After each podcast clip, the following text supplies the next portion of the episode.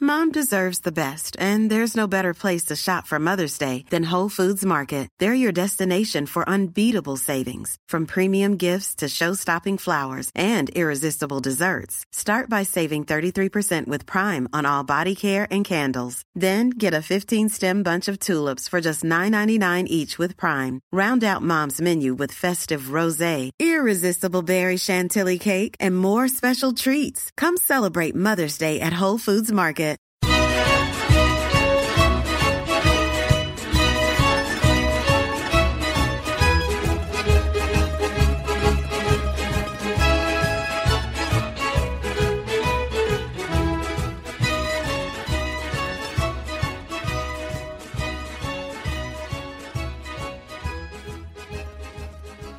Hello and welcome to another edition of the Forza Napoli Calcio podcast. This is a podcast devoted to Napoli, of course, but you don't have to be a Napoli fan to enjoy it. If you're a Serie A fan, if you're a football fan, looking for the inside scoop on all things Napoli, this is the place to be. I'm your host, Joe Fischetti. Thank you for listening, and sorry it took a little longer than usual to get this episode out to you. On today's episode, we'll start with the latest news around Napoli, Serie A, and Europe. In Part 2, we'll recap the semifinals of the Champions League and the Europa League. And in Part 3, we'll do another feature. Today we'll talk about squad requirements in terms of non-European Union players and homegrown players. Starting with Napoli, Sky has done the math on Napoli's Champions League revenue, which includes a fixed sum for all participants and variable sums for historical rankings, and then various bonuses tied to the results and how far in the competition each club advanced to. The Serie A clubs collectively made €256 million. Of that, Juventus made 86.8 million, Napoli made 65.8 million, Atalanta made 57.6 million, and Inter made 46 million. In other news, the dates were released for Napoli's summer retreat at Castel di Sangro. They will begin on Monday the 24th of August and conclude on Friday the 4th of September. During that time, Napoli will play at least two friendly matches, the dates of which have yet to be announced. Also earlier this week, Aurelio De Laurentiis issued an official statement and Twitter post to welcome new Roma owners, the Friedkin Group, to Serie A. He said, "Dear Friedkin, welcome to Italian soccer. Italian football is strengthening and internationalizing. It is now a strong attraction for investments. I am sure that, like us, you want to make an important contribution to transform the football system in Italy, leading it to become more and more an industry that is a mix of sport and entertainment." Moving on, Alex Magim, who was the Lazio physiotherapist that insulted Rino Gattuso after the final match of the Serie A campaign, has decided to resign for personal reasons and to be close to his family. In other news, pictures have leaked of Napoli's new kits. We will wait for the official confirmation, which will probably happen in the next week or so, and then I'll give you my thoughts on those. Finally, we did our transfer special last episode, but there are so many rumors out there that they change on a daily basis, so we'll continue to provide updates, at least on the major stories. Before we talk about potential players coming or going, we do have a quick update on a few players who will be staying. Napoli announced on its official team website that Mario Rui, Giovanni De Lorenzo, and Elif Elmas have all been renewed until 2025. In terms of players who could be leaving, supposedly Manchester City have reached an agreement with Khalidou Koulibaly and his agent Fali Ramadani for his salary, which is reportedly €9 million a season for 4 years. All that remains is for the clubs to reach an agreement. Napoli had previously rejected an offer for €63 million. De Laurentiis originally wanted €100 million, and now the sides are reportedly getting closer to meeting in the middle. The latest is that City are preparing to increase their offer to €70 million plus bonuses that could bring the total to €80 million. If that's true, then I think we're pretty close to a deal here. As far as bonuses go, obviously the clubs prefer guaranteed money over potential money, but we don't know how these bonuses are structured or how difficult they will be to achieve. If and when the deal is done, that will trigger a purchase of Gabriel from Lille for €25 million. However, Napoli will need to act quickly, as reports have surfaced now that Arsenal have reached an agreement with Gabriel for €30 million. There were rumors going around that he has already scheduled a medical, but these reports have yet to be confirmed. On Thursday, Lille president Gerard Lopez told TalkSport that he thinks it's fair to say that Napoli and Arsenal are interested in him, and the choice will come today or tomorrow at the latest. Arsenal may as well get rid of their scouting department, as they only seem to be interested in players that are rumored to go to Napoli. Whether Koulibaly stays or goes, there's little room left for Nikola Maksimovic. The speculation out there is that he was not happy about being on the bench for the Champions League match against Barcelona, nor with the offer Napoli made to extend his contract. There are a few rumors out there about potential destinations. The leading rumor is that Maksimovic could be included in a swap deal with Roma for Cengiz Ünder. Alternatively, Napoli could try to swap Arkadiusz Milik for Cengiz Ünder and cash. Previously, the reports were that Milik was only interested in Juventus and that he had reached an agreement with the Bianconeri, but to avoid sitting on the bench for the entire season ahead of the European Championships, and because Juve appeared to have moved on, he now seems to be open to Roma. On Thursday, the Gazzetta reported that Pirlo prefers Dzeko at Juventus, which would further strengthen the case for Napoli to negotiate with Roma. However, Napoli only need Ünder if they are unable to acquire Jeremy Boga from Sassuolo. Napoli remain the front-runners for Boga. His brother and agent Daniel Boga told Radio Kiss Kiss that Jeremy is flattered by the praise he's received from Gattuso and Giuntoli. He added that he does not know much about Napoli, but from what he's heard about the Napolitani people, it sounds similar to his hometown of Marseille. He added that Jeremy knows very well that Napoli are a top team, a great club, and that the fans are very passionate. In short, there are all the ingredients to have fun when you play in Napoli. Most importantly, he said that he'll be meeting Sassuolo in the next few days to talk about Boga's contract, which expires in 2022, but they will not be talking about a renewal. Finally, a couple of quick rumors. Everton appears to be inching closer to reaching an agreement to acquire Alan. Fawzi Ghulam could be on his way to Wolverhampton, and if he does, Mikhail Carbonic or Sergio Reguilon could replace him. The former seems more likely for this backup position. Napoli are seeking a loan deal with Reguilon, while Real Madrid want to sell him. Alfredo Padula claims that Napoli are interested in Arsenal defender Socrates, which I hope is not true. 3 Napoli players are in the sights of Sampdoria. If Muru and Berzinski leave, then they could look to Napoli for Kevin Malcuit, Elseid Hysaj, and or Sebastiano Luperto. I'd be fine with letting go of Hysaj and Luperto, but I would hate to lose Malcuit. And the name that's currently being touted as a replacement for Hysaj is Hellas Verona defender Davide Faraoni. Moving on to Serie A, on Wednesday reports started to surface of Serie A players contracting coronavirus. The two biggest concerns for Napoli are Andrea Patagna, who signed in January and will join the club this season, and Jeremy Boga, who is Napoli's number one transfer target. 2 Torino players and 1 Brescia player have also tested positive. For Cagliari, Filip Radarić, Luca Cepitelli, and Alberto Ceri have also tested positive. And at Roma, backup keeper Antonio Mirante and 2 Primavera players. Now, I'll try to say this in the most sensitive way that I can, but while I don't wish for anyone to get ill and I don't want this virus to spread, if there was ever a time to get the virus, now is the time. We're a month away from the start of the season, so anyone who's contracted the virus can self-quarantine and recover, and it sounds like most of the players are asymptomatic, so at least they're not in pain.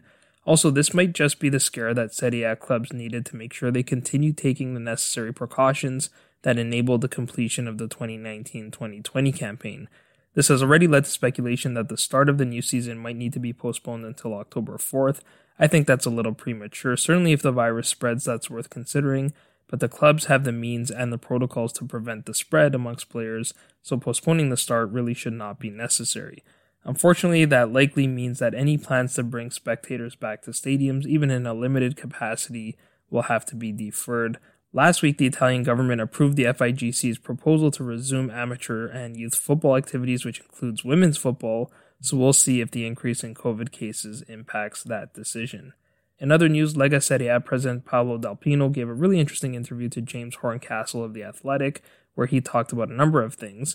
He said he wants to bring Serie A back to the glory days, and while he wishes the Premier League, La Liga, the Bundesliga, and Liga all the best, he wants to be better than them. He knows it will take time, but he thinks Serie A can become the top league again, and he thinks they can double revenue in the next 7 to 10 years. The primary way to do that is through the league's new media company. Dal Pino talked about the situation with Sky, where they were not willing to pay their final installment for the prior season and had proposed a 10 to 20% reduction for the upcoming contract, so Lega Serie A will move away from Sky. He also talked about the brand of Italian football and how if he takes a taxi in Rio de Janeiro, the driver will see he's Italian and will say Paolo Rossi, even though he hasn't played in 38 years, so there's an opportunity to grow into these markets. When asked about Juventus winning 9 consecutive Scudetti, Dal Pino said if you look at the other leagues and the gap between 1st and 2nd or 4th and 5th, You see that Serie A has been quite balanced this season. His wish is to have a Serie A that is attractive to investors who love the sport, because if you attract them, then you will also attract the right players and sponsors, and a greater competitive balance will follow. On new stadiums, Dal Pino said he stands by the side of Rocco Commisso and all the new owners who are fighting red tape in their efforts to invest in stadiums. Finally, on racism in the league, he said Serie A's goal is to eradicate it from the game, and to that end they will eliminate and heavily sanction any discriminatory behavior. On that final point, I'll believe it when I see it, as to date the league has not impressed me with how it's responded to these incidents. Back to broadcasting rights for a second, we did get a small update earlier in the week. If you recall, in July, Serie A requested offers for investment in the league's newly created media company. Three funds, CVC, Bain, and Advent, submitted investment proposals, while Apollo, Fortress, and Blackstone submitted a financing proposal through their investment arm GSO. According to ANSA, Lega Serie A has asked them to submit their final binding offers by August 25th and will meet in the following days to review those offers. Finally, the Serie B promotion playoff was completed since our last update. Last Wednesday, Frosinone defeated Pordenone in the second leg of their semi-final match, so Frosinone advanced to the final with a 2-1 win on aggregate.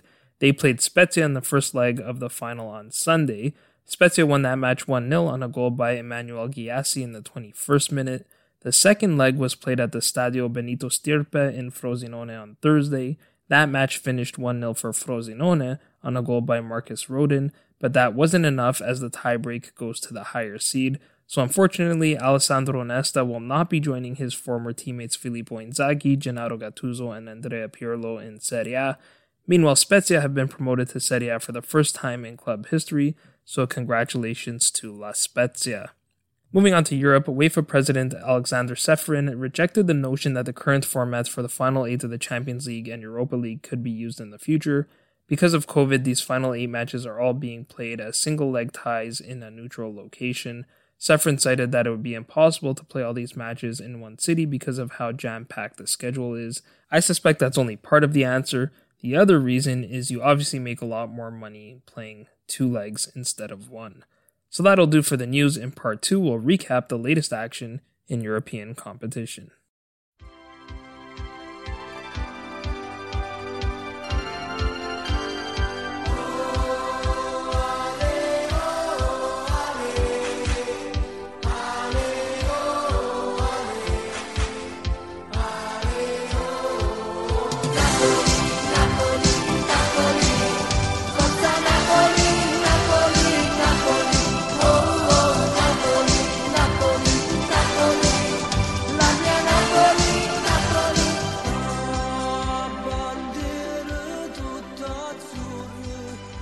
There was plenty of action in European competitions this week, with both the Champions League and the Europa League semi-finals being played.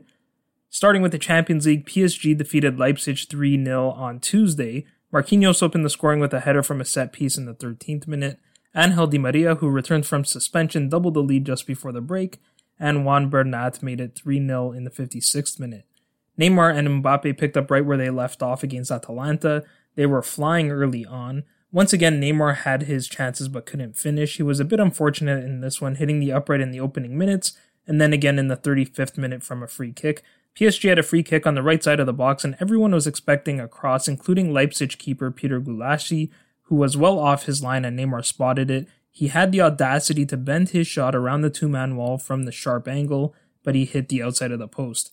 Leipzig did not help their own cause in this match. On the first goal, they conceded two corner kicks and a free kick in rapid succession, though they were under barrage from the French club.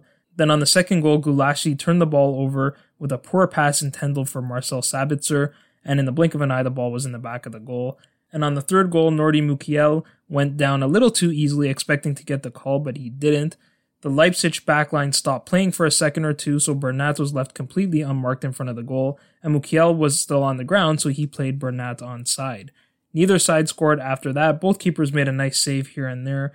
For Italians, it was nice to see Marco Verratti come off the bench in the 83rd minute, and for that short period, he actually looked pretty good.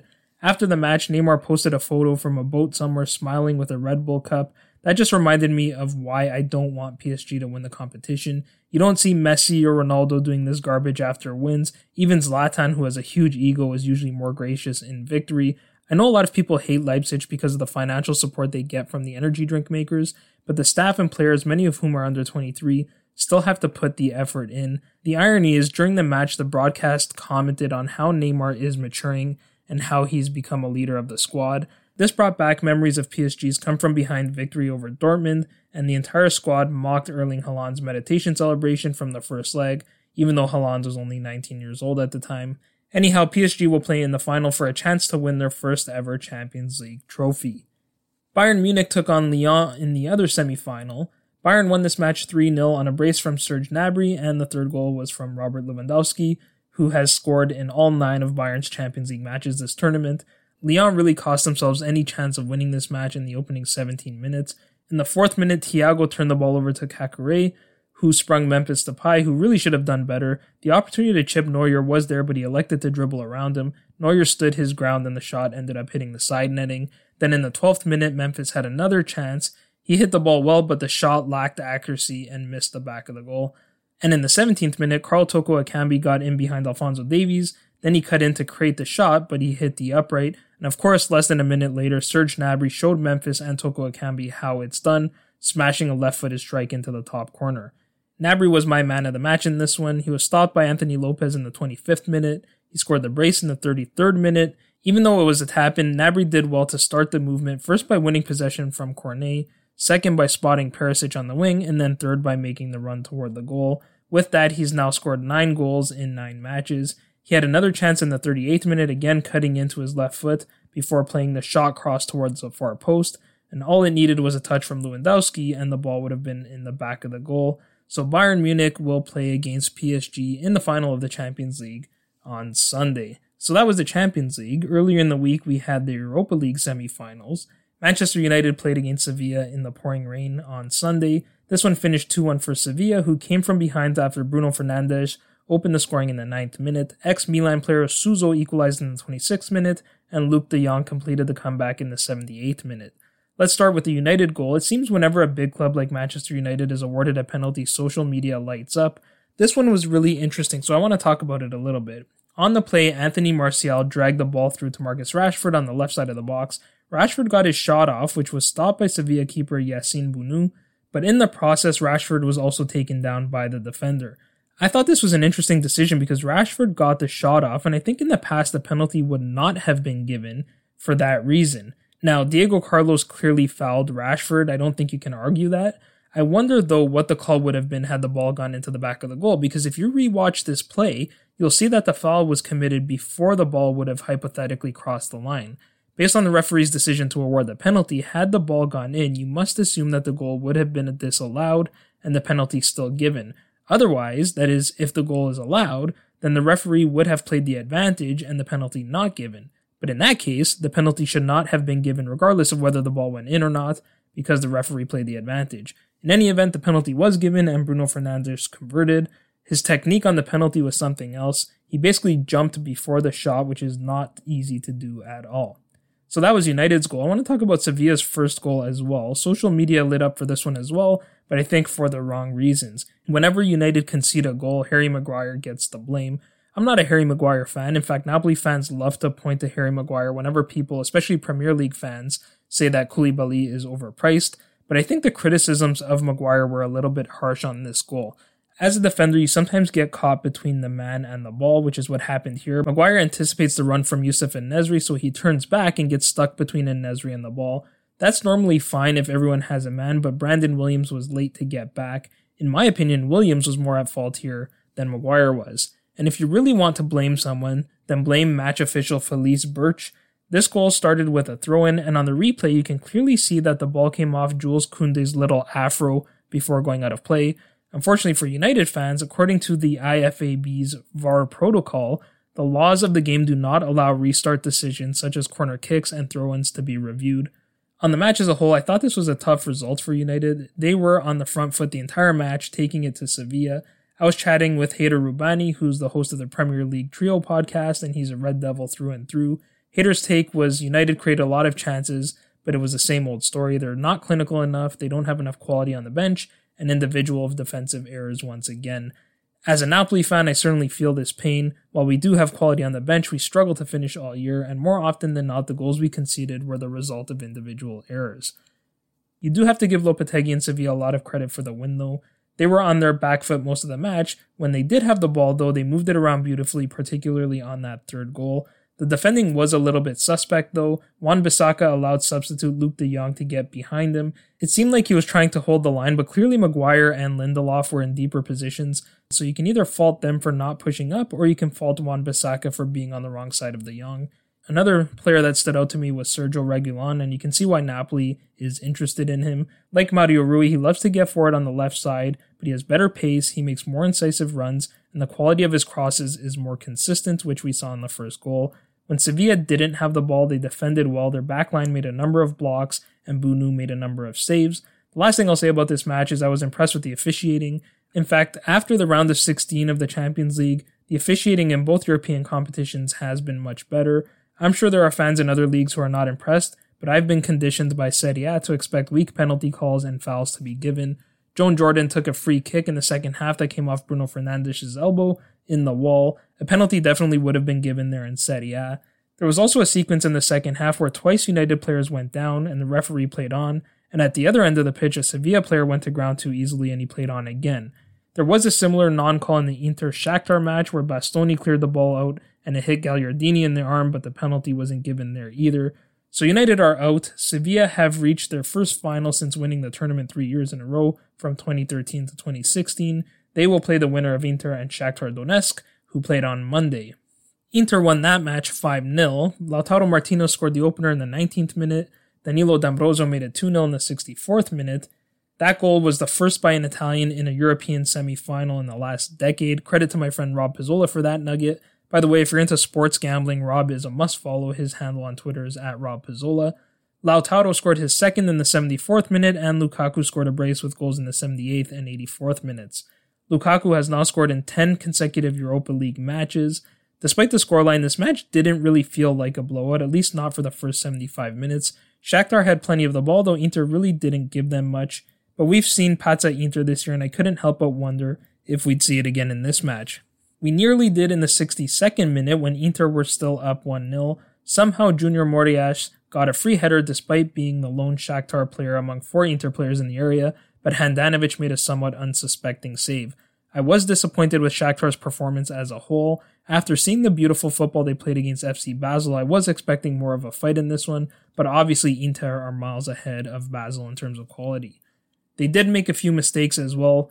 On the first goal, there was a poor clearance from Andrei Piatov straight to Barella. Barella did well to get to the wing around Matvienko, and then he played a perfect cross into the box, and Lautaro made a perfect header to finish. Shakhtar nearly allowed a second to Lautaro early in the second half, after he won possession from Kocholava, who was the last man back, but Piatov did really well to stop Lautaro's lob.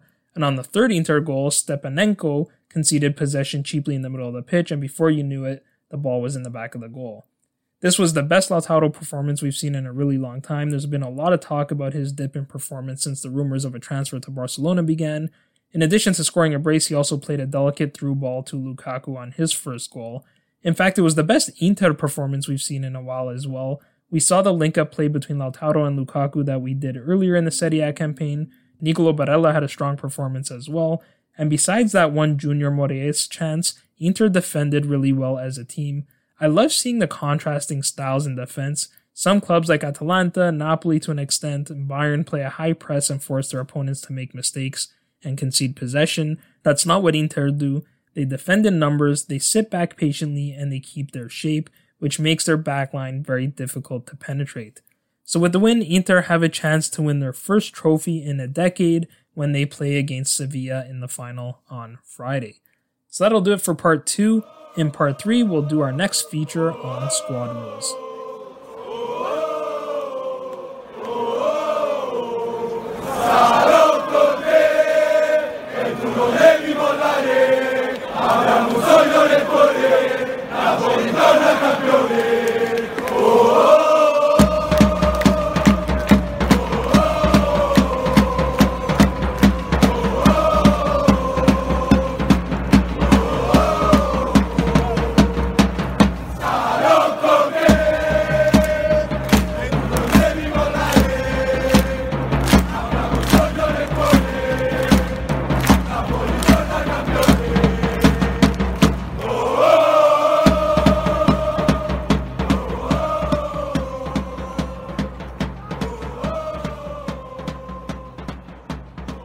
Okay, so for today's feature, I thought it would be useful to talk a little bit about squad requirements. And by requirements, I don't mean where are there deficiencies from a footballing perspective. Instead, I'm referring to the specific rules set by FIGC for how teams must be constructed. Since we're in the thick of the abbreviated transfer window, I figured now would be a good time to chat about it, because you often hear during the transfer window things like a club needs to free up a non-EU spot to bring a player in. I've been trying to figure this out for quite some time, but it's next to impossible to find out on the Lega Serie A or FIGC website, so forgive me if I don't get it exactly right. I've cobbled this together from a few different sources, but if anyone has more information, please reach out to me on Twitter.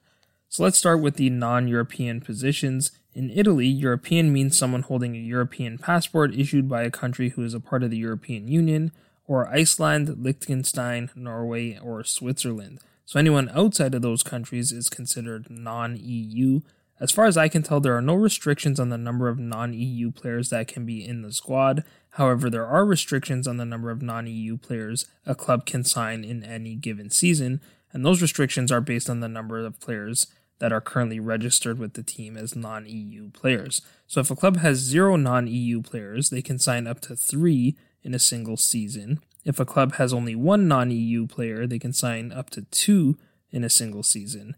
If a club has exactly 2 non-EU players, they can buy 1 non-EU player from a foreign club without restriction. However, the club can sign a second non-EU player only if he is replacing another one, and that can be done in 3 ways. First, the replaced player can be sold to a foreign club. Second, the replaced player's contract expires. Or third, the replaced player obtains European citizenship. Finally, if a club has 3 or more non-EU players, they can buy up to 2 non-EU players, but only if both of those players replace another player who is considered non-European, which can be done in the same 3 ways we just described. So looking at Napoli's squad, heading into the transfer market, we have 6 non-EU players. David Ospina is from Colombia, Nikola Maksimovic is Serbian, Elseid Hysaj is from Albania, Elif Elmas is from North Macedonia, Leandrinho is from Brazil, and Irving Lozano is from Mexico. Hysaj and Elmas could become European players soon, as Albania and North Macedonia are in the process of joining the European Union. Even if they did, though, we'd still have 4 non-EU players, meaning we could buy 2 more, but only if they replace 2 of our current non-EU players. This season, we've signed Victor Osimhen, who's from Nigeria and therefore is a non-EU player, but we sold Brazilian Leandrinho to RB Bragantino. Now, Napoli officially announced the Osimhen signing on July 31st and sold Leandrinho on August 12th, so you might be wondering how we signed Osimhen before freeing up the non-EU spot. The key there is that though Osimhen signed his contract in July, the effective date of the contract is September 1st, which is after the sale of Leandrinho.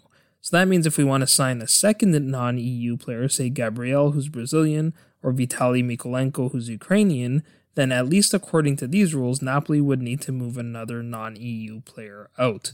Now, there are ways to get around these rules, and clubs certainly take advantage of them. For example, so long as a player has a citizenship from a European country, they don't occupy a non-EU spot. Khalidou Koulibaly is a Senegalese international, but having grown up in France, he has a French citizenship, so he's considered a European player. Similarly, Alan is Brazilian, but he holds a Portuguese citizenship, so he's considered European as well. Napoli must have exploited some of these loopholes last season as they acquired 3 non-EU players in Lozano, Elmas, and Ospina. Meanwhile, we sold only 1 non-EU player to a foreign club, which was Vinicius to Benfica. We sold Amadou Diawara as well, who's a non-EU player, but he wasn't sold to a foreign club, so that should not have counted.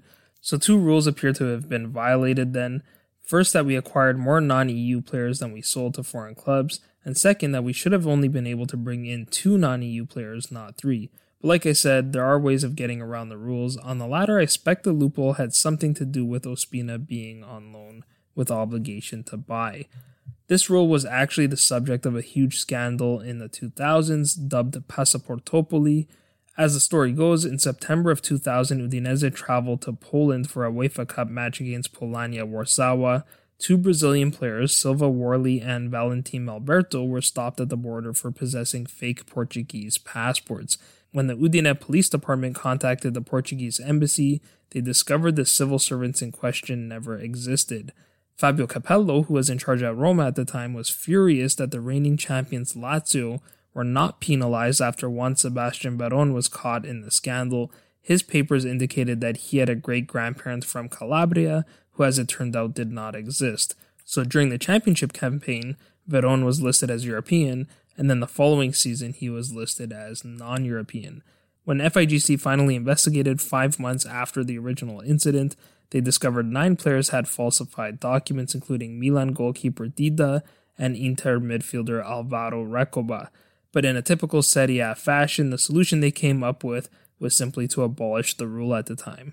The latest controversy around this rule is that Brexit would cause a number of footballers from the UK, such as Gareth Bale, to become non-EU players, which can create complications in some of the domestic leagues. So that's the requirement for non-EU players. The other requirement that was introduced for the 2016-2017 campaign was the minimum number of Italian players required in the squad. In 2014, a BBC study showed that only 45% of the minutes played in Serie A were from Italians. That same summer, Italy crashed out of the group stage of the World Cup with 1 win, 2 losses, and only 2 goals for. So the FIGC took action, adopting a rule that UEFA uses in European competitions. Starting in the 2016-2017 campaign, Serie A squads were required to maintain 4 homegrown players and 4 Italian-born club-trained players. A homegrown player is defined as a player who spent at least 3 years between the ages of 15 and 21 with an Italian club, whether in a youth system, a first team, or even on loan, so long as the contract was held by an Italian team. Meret, De Lorenzo, and Politano are all examples of homegrown players. A club-trained player is defined as a player who spent at least 3 years with the club who owns their registration. Napoli's club-trained players include Lorenzo Insigne and Sebastiano Luperto. This rule has more of an impact in European competition. In Europe, you must maintain 8 locally trained players, which is the equivalent of an Italian-born player in Serie A. A locally trained player is either an association-trained player, which is the equivalent of a homegrown player in Serie A, or a club-trained player. If a club has fewer than 8 locally trained players, then the squad size is reduced accordingly. So for example, if a squad has only 3 association-trained players and only 2 club-trained players, for a total of 5 locally trained players, instead of 8, then the typical 25-man squad would be reduced to 22 men. Hopefully that wasn't too confusing. I'm still trying to work out all the details myself, and if I do figure it all out, I'll give everyone an update. So that's going to do it for episode 36. I hope you enjoyed it. If you did, please share it with your friends and give us a 5-star rating on your favorite podcast platform. As always, if you have any questions or if you'd like me to cover anything in particular, you can find me on Twitter at Joe_Fischetti5, or you can find the podcast at Forza Napoli Pod. You can also hear me on the Premier League Trio podcast with Hader Rubani. Hader is an EPL and Manchester United expert, but he's quickly falling in love with Serie A.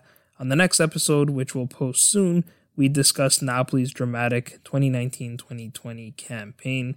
So that's it for today. We'll talk to you again soon. But until then, I'm Joe Fischetti. Forza Napoli sempre.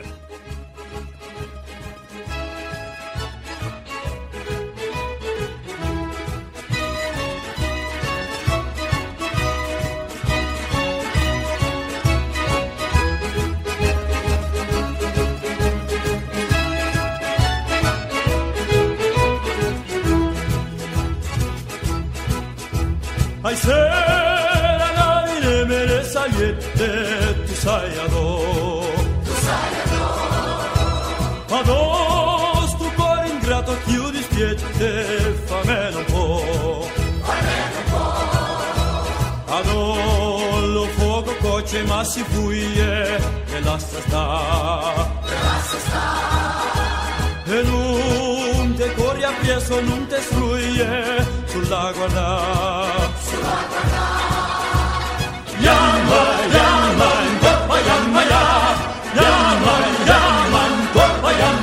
curicula, curicula Yama, curicula